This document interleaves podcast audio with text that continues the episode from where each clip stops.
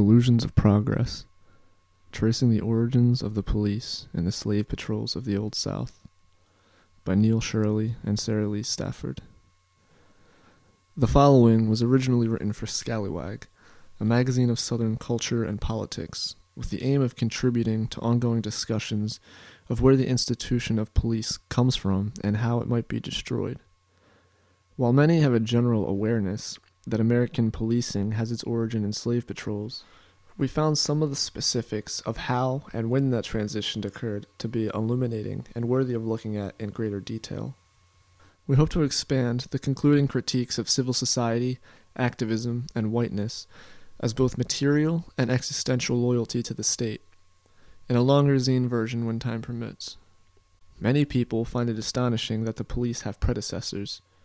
They seem to imagine that the cop has always been there, in something like his present capacity, subject only to the periodic change of uniform or the occasional technological advance.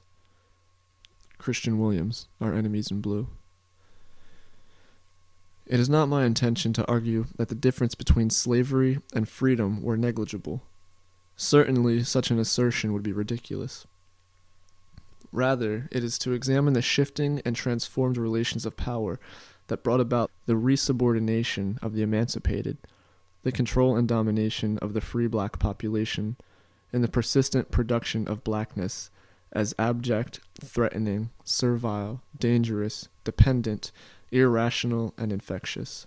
Saidiya Hartman, Scenes of Subjection, Terror, Slavery, and Self Making in 19th Century America. Late in the evening, on May 27th, 1821, Joe Forrest and two accomplices canoed down the Santee River to South Island, nestled between the major port cities of Charleston and Georgetown in South Carolina. The three fugitive slaves arrived on George Ford's plantation to steal some cattle for provisions for their camp further upriver. Such raids were commonplace for Maroons, who chose not to flee the South and instead made a life for themselves in the swamps and wilderness surrounding plantations. While the men were slaughtering a cow and preparing it for the journey, George Ford was alerted to their presence and came out to pursue the men. Rather than face capture or death at the hands of the planter, the Maroons shot at George Ford, who died almost instantly. On that night, there began a three year search for Joe and his Maroon gang by the white citizenry of coastal South Carolina, resulting in the first official police association in the area where Joe's camp was hidden.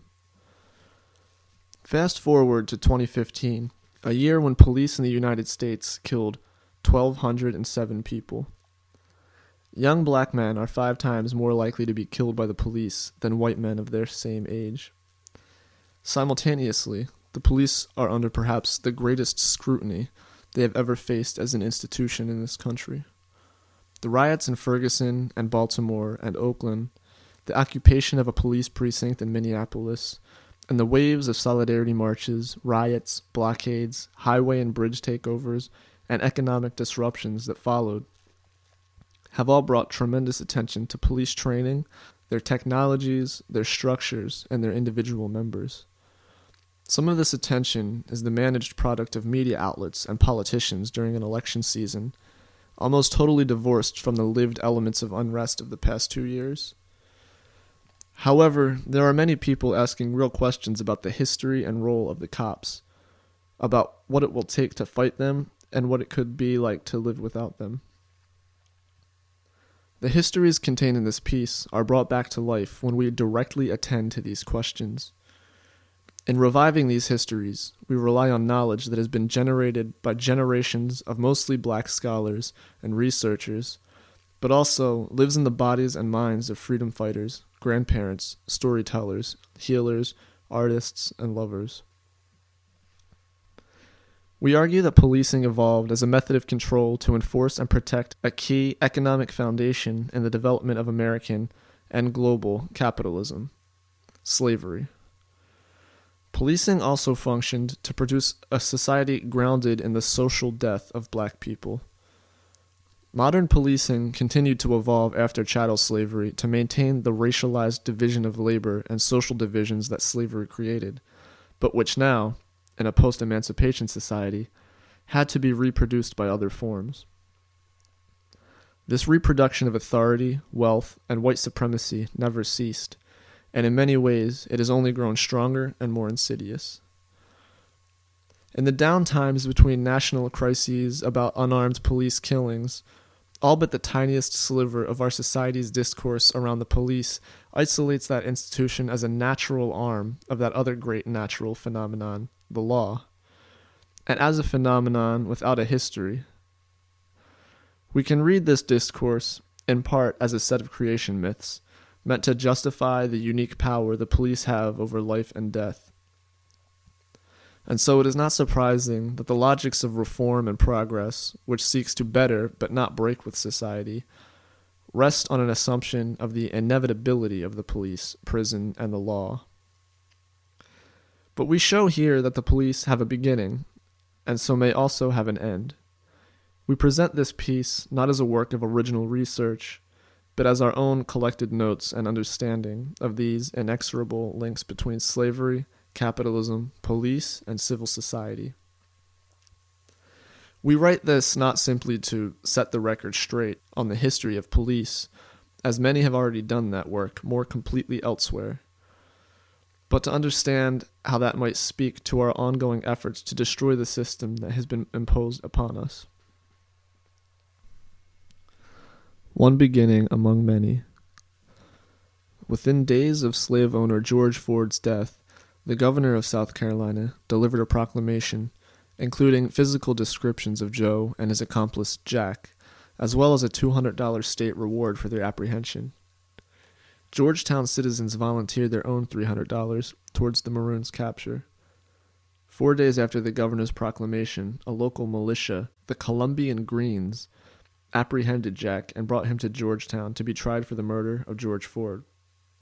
Meanwhile, Joe managed to escape the multiple militias and remained free for the rest of the summer. Georgetown's Court of Magistrates and Freeholders, white propertied men and the formal predecessors of today's citizen jurors, found the evidence conclusive that Jack was culpable for George Ford's death. He was found guilty and sentenced to be hanged on June 8th. On June 12th, the captain of the Columbian Greens petitioned the governor for his reward, claiming personal responsibility for apprehending the Maroon. Captain Carnes received the $200 state reward after his son, H. L. Carnes Jr., served as one of the men who condemned Jack to his death. For the next two years, Joe remained at large, his legacy and band growing all the while, Joe and other Maroons, with whom he communed and conspired, survived in a well fortified camp at the headwaters of the Santee River in the densest swamps between Georgetown and Columbia, impenetrable to outsiders. Maroons posed more than an economic loss to the plantation economy. They threatened both the legitimacy of its existence and its secure future. Maroons were proof that it was possible to subvert white control by navigating the wilderness surrounding plantation and town borders, living a life free of both enslavement and, largely, of waged work. Alliances formed in these swamps that betrayed the white supremacist part of the planter economics. Poor whites who were marginalized from proper society would trade with and assist Maroons, though less is documented about these alliances. Shamefully, more is known about the frequency with which non slave owning poor whites aligned themselves with the planter class by volunteering in the militias and patrols who hunted down escaped slaves. Their collusion with the planter class, with whom they shared little besides racial identity, was absolutely crucial during times like the 1820s, when generalized slave insurrections were not only rumor, but planned conspiracy. Poor whites, for instance, proved crucial when Denmark Vesey, a free black man in Charleston, conspired alongside hundreds of enslaved and free blacks in coastal South Carolina to overthrow the white planter class of the coast, free slaves, and sail to Haiti. This plot was uncovered in the summer of 1822, while forces north of Charleston struggled to control the threat that Joe and his gang posed on the Georgetown planter class. The two governing districts ended up collaborating to apprehend Joe. This collaboration between Georgetown and Charleston points to the evolving geopolitics of Southern capitalism. The control of slaves, and especially escaped slaves, became less of a private matter of the individual slave owner and more of a public responsibility of white society and capital. Thus, after two years of failed searches by militias and informal posses, in the fall of 1823, the citizens of Pineville looked towards a hybrid solution between the militia and the posse, the police. Instituting an elaborate system of rewards, including manumission, the buying of a loyal slave's freedom, the citizens surrounding Joe's camp formed their own Pineville Police Association, quote, specifically to deal with the threat posed by Joe and his gang. Their strategy was to force the collaboration of enslaved people against Maroons. Within a few days, an enslaved riverboat driver named Royal, who had been dealing with Joe and the Maroons in that area for years, volunteered to lure Joe out of the camp with promise to trade. When Joe and three other Maroons emerged from their encampment, they were fatally shot by 23 members of the Pineville Police Association. Joe's head was stuck on a pole at the mouth of the river, quote, as a solemn warning to vicious slaves. One year later, 81 planters from central South Carolina petitioned the governor to free Royal for, quote, bringing to merited punishment an offender against the laws of the land and against the laws of God. The state agreed to pay Royal's owner $700, declaring that it was, quote, the policy of this state to reward those slaves who thus distinguished themselves by way of inducement to others to do so. The hanging of Jack in 1821, of Denmark Vesey in 1822, and the shooting of Joe in 1823 did not mean defeat for fugitive slaves in South Carolina and both maroonage and northward escape would continue to pose viable threats to slavery up through the Civil War. Meanwhile, in 1839, the Constitution of the Pineville Police Association clearly stated its purpose as, quote, the enforcement of a rigid system of police and the suppression of all traffic with slaves. The documents left behind from the courts, the newspapers, and the small town police in the wake of Joe Forrest's capture and death foreshadow a world 200 years later. A world where the FBI is still issuing rewards for self identified fugitive slaves.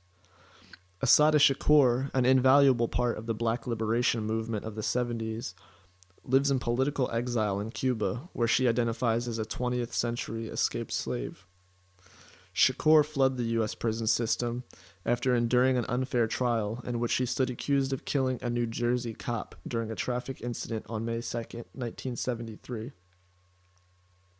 Thirty years after the shooting, on May 2, 2013, the FBI renewed their investment to hunt down and capture Assata and now offer $2 million for her extradition to the United States a broader view of early policing forces in the antebellum South. The example of Joe Forrest's rebellion and the emergence of Pineville's original police association offers one poignant snapshot of the origins of the police in the South. A broader picture, including the roles and development of policing bodies in both rural and urban areas, offers some more insight officially designated by authorities as, quote, slave patrols, alarm men, or searchers, and nicknamed paddy rollers or patter rollers by those they policed. These emerging institutions changed during the 18th and 19th centuries in a way that directly foreshadowed the institutional and structural character of modern police forces.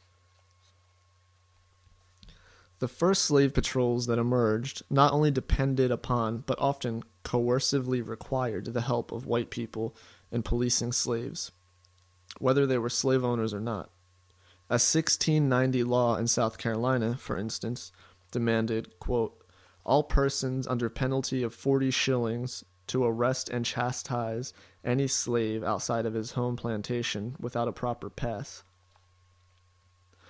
These white people were volunteers in the sense that they were unpaid and held other jobs, but they sometimes faced real punishment, such as fines or jail time, if they refused their duties. In this way, slave patrols not only provided for the security of this highly profitable mode of production, but directly enforced and reproduced early racial designations. Whiteness meant not only a structurally reinforced privilege, but implied a duty and an obligation toward a state and economy that was both constituted through slavery and needed it to thrive.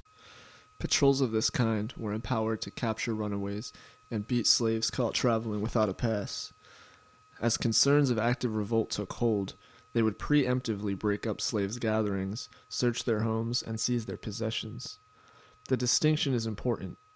The patrols performed their activities not simply as hastily assembled bands sent out to catch a group of runaways or put down an ongoing revolt but as a preventative body of racial, social, and labor control.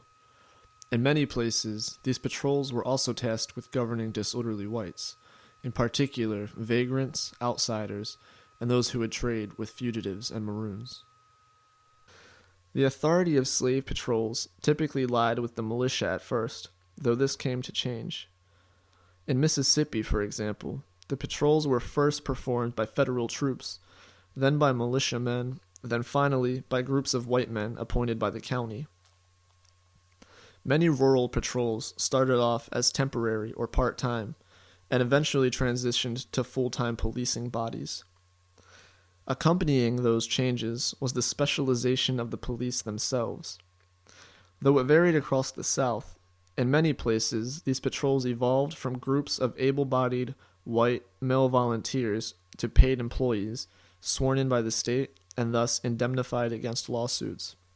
Policing bodies in the city evolved along similar lines, following the evolution of the slave patrols.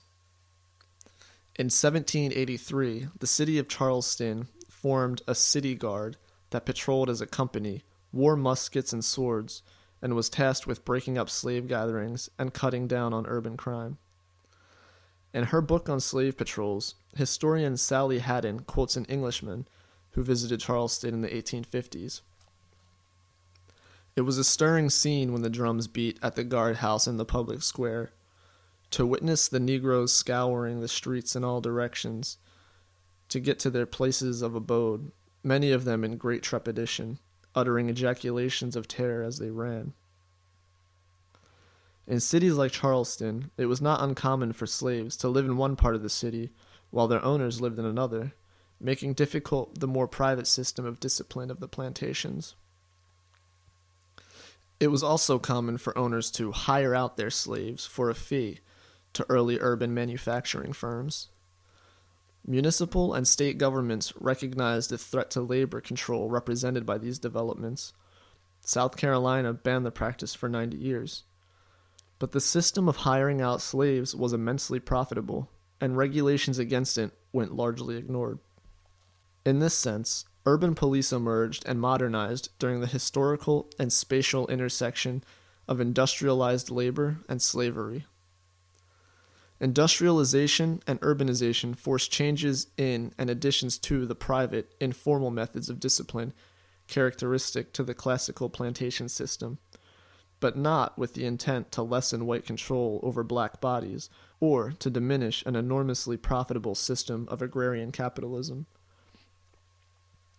Though they varied in pace by city and region, these developments in social control, the slave patrol's preventative function, their specialization as a paid permanent force, the establishment of civilian rather than military control over the patrols, ultimately by municipal authorities, and the patrol's role in policing racialized neighborhood territories of early industrial workers all point directly towards modern policing. These forces were already a modern and modernizing apparatus of social control long before the Civil War. The same by another name transition in policing during Reconstruction. It might be comforting to demonstrate that the crises of the Civil War, emancipation, and the subsequent project of Reconstruction offered a fundamental political, ethical break from the previously established patterns of white supremacist policing in the South. Unfortunately, the very opposite was true. The modernity, industry, and racial reconciliation of the post war period, imposed in part by Northern liberators, directly relied on and enhanced the role and structure of the police. The Reconstruction period resulted in a power vacuum in much of the South, whereby experiments in freedom and self determination could be undertaken with newfound brazenness.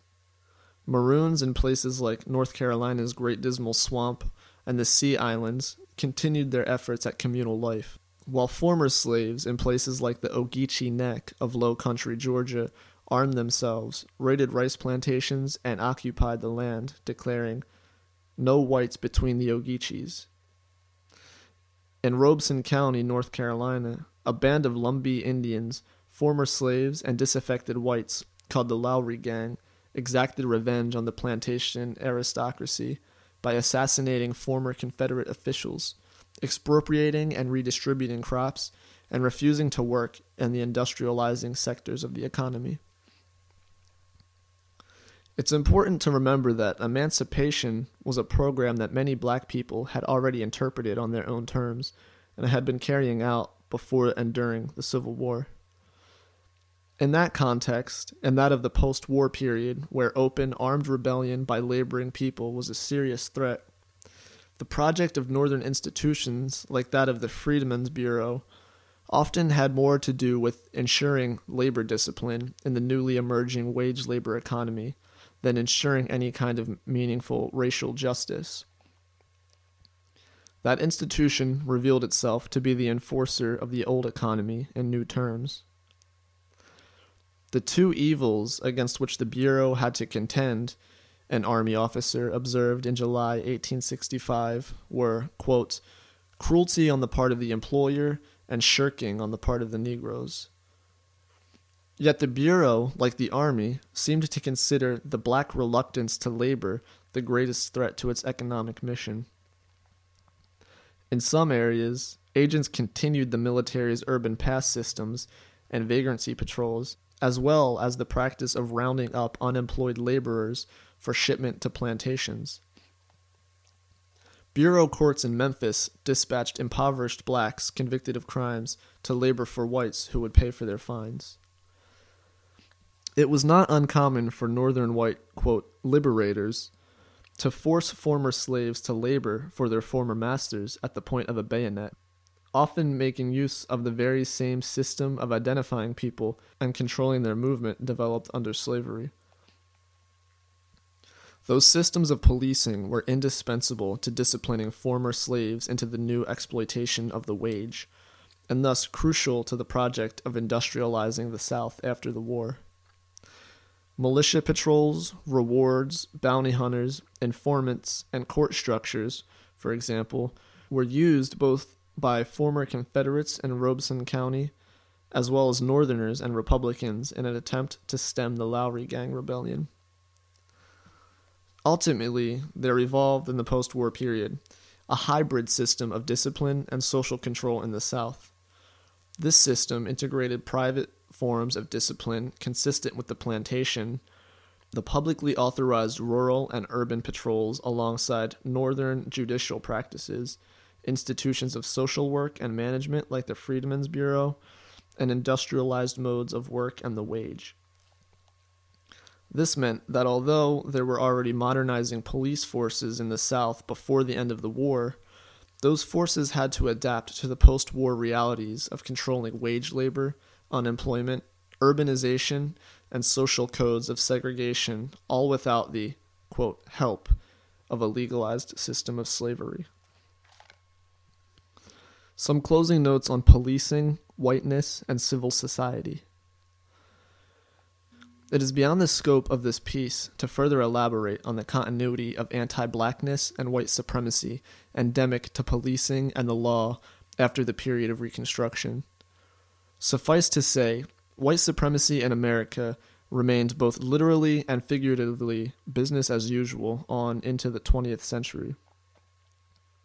During the periods defined by convict leasing, Jim Crow segregation, and the country's massive prison boom, the afterlife of slavery, as author Saidiya Hartman has put it.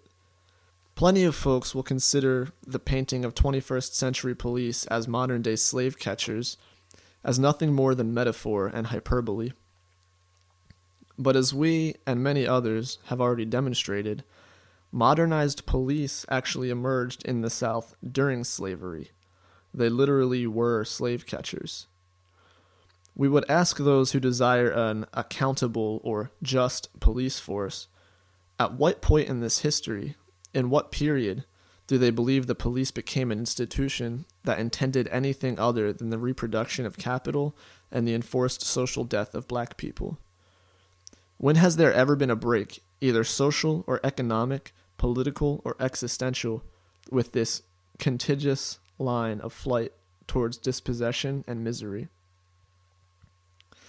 Slavery functions not just as the historical origin point of policing, but also as its continued ontological force and psychological foundation. How could there ever be accountability with such an institution? Slavery itself can, of course, be defined by and considered from any number of theoretical viewpoints, of which we can only scratch the surface in this space. Two perspectives do seem necessary to mention here. First is a materialist perspective, which primarily defines slavery as an economic condition of bondage and forced labor. The other, suggested by historians like Orlando Patterson, defines slavery not so much by forced labor as by a threefold condition of dishonor or social death, the systematic rupture of familial ties and genealogical continuity, and gratuitous violence. Our interest here lies in considering how 21st century policing, in fact, fulfills the conditions of both perspectives. The police undeniably coerce labor participation in the capitalist economy and thereby reproduce patterns of forced labor, for example, by securing unpaid labor for prison facilities, or by preventing acts of collective expropriation, criminalizing lifestyles that resist wage work and policing the boundaries between the legal and illegal economies, all of which forces those without capital to sell our labor for a wage. Likewise, it's just as possible to see how the police continue to fulfill the conditions of slavery identified by Patterson. For example, by breaking up familial connections via the mass removal of black bodies from their communities into the prison system destroying black social organization with programs like COINTELPRO, or enacting limitless violence against young black people in poorer neighborhoods across the country. The other aspect to this role of police in reproducing conditions of slavery is their role in the reproduction of whiteness, not just as a set of assumed individual privileges, but also as a structurally reinforced civil duty to the state via inclusion in the social body, citizenship, and humanity itself. The genesis of this duty is clear in the use of white non slave owning volunteers in the early slave patrols, and then the deputizing of white people for the posse comitatus, among many other possible examples. To quote Saidiya Hartman again, the slave is the object or the ground that makes possible the existence of the bourgeois subject, and, by negation or contradistinction, defines liberty, citizenship, and the enclosures of the social body. It follows that the policing of black people implies, again, by contradistinction, a white inclusion into the social body that indicates a specific relationship to the state. This has real consequences that can only be touched upon here, both in its challenge to the individualizing discourse of privilege politics, so hegemonic in left circles, as well as in its challenge to the traditional sphere of legitimate, black or white, activist politics we call civil society. It raises practical questions for those of us who wish to not just understand policing, but actively undermine and destroy it. How do certain forms of activism reinforce a civil relation to the state as a prerequisite for change? If the terrain of civil society is inherently and permanently marked by whiteness, capitalism, and state structures, what forms of organizing against the police are less or not limited by this terrain? These are just some of the questions attending to the history of slavery and policing as those forces continue to haunt both normal daily life as well as the increasingly common moments where that normality is ruptured in some way. But slavery doesn't just hover in the background like a specter from another century. It actively tells us who we are and where our loyalties lie. It distinguishes the dead from the living. It holds the keys to prison cells and patrols our streets.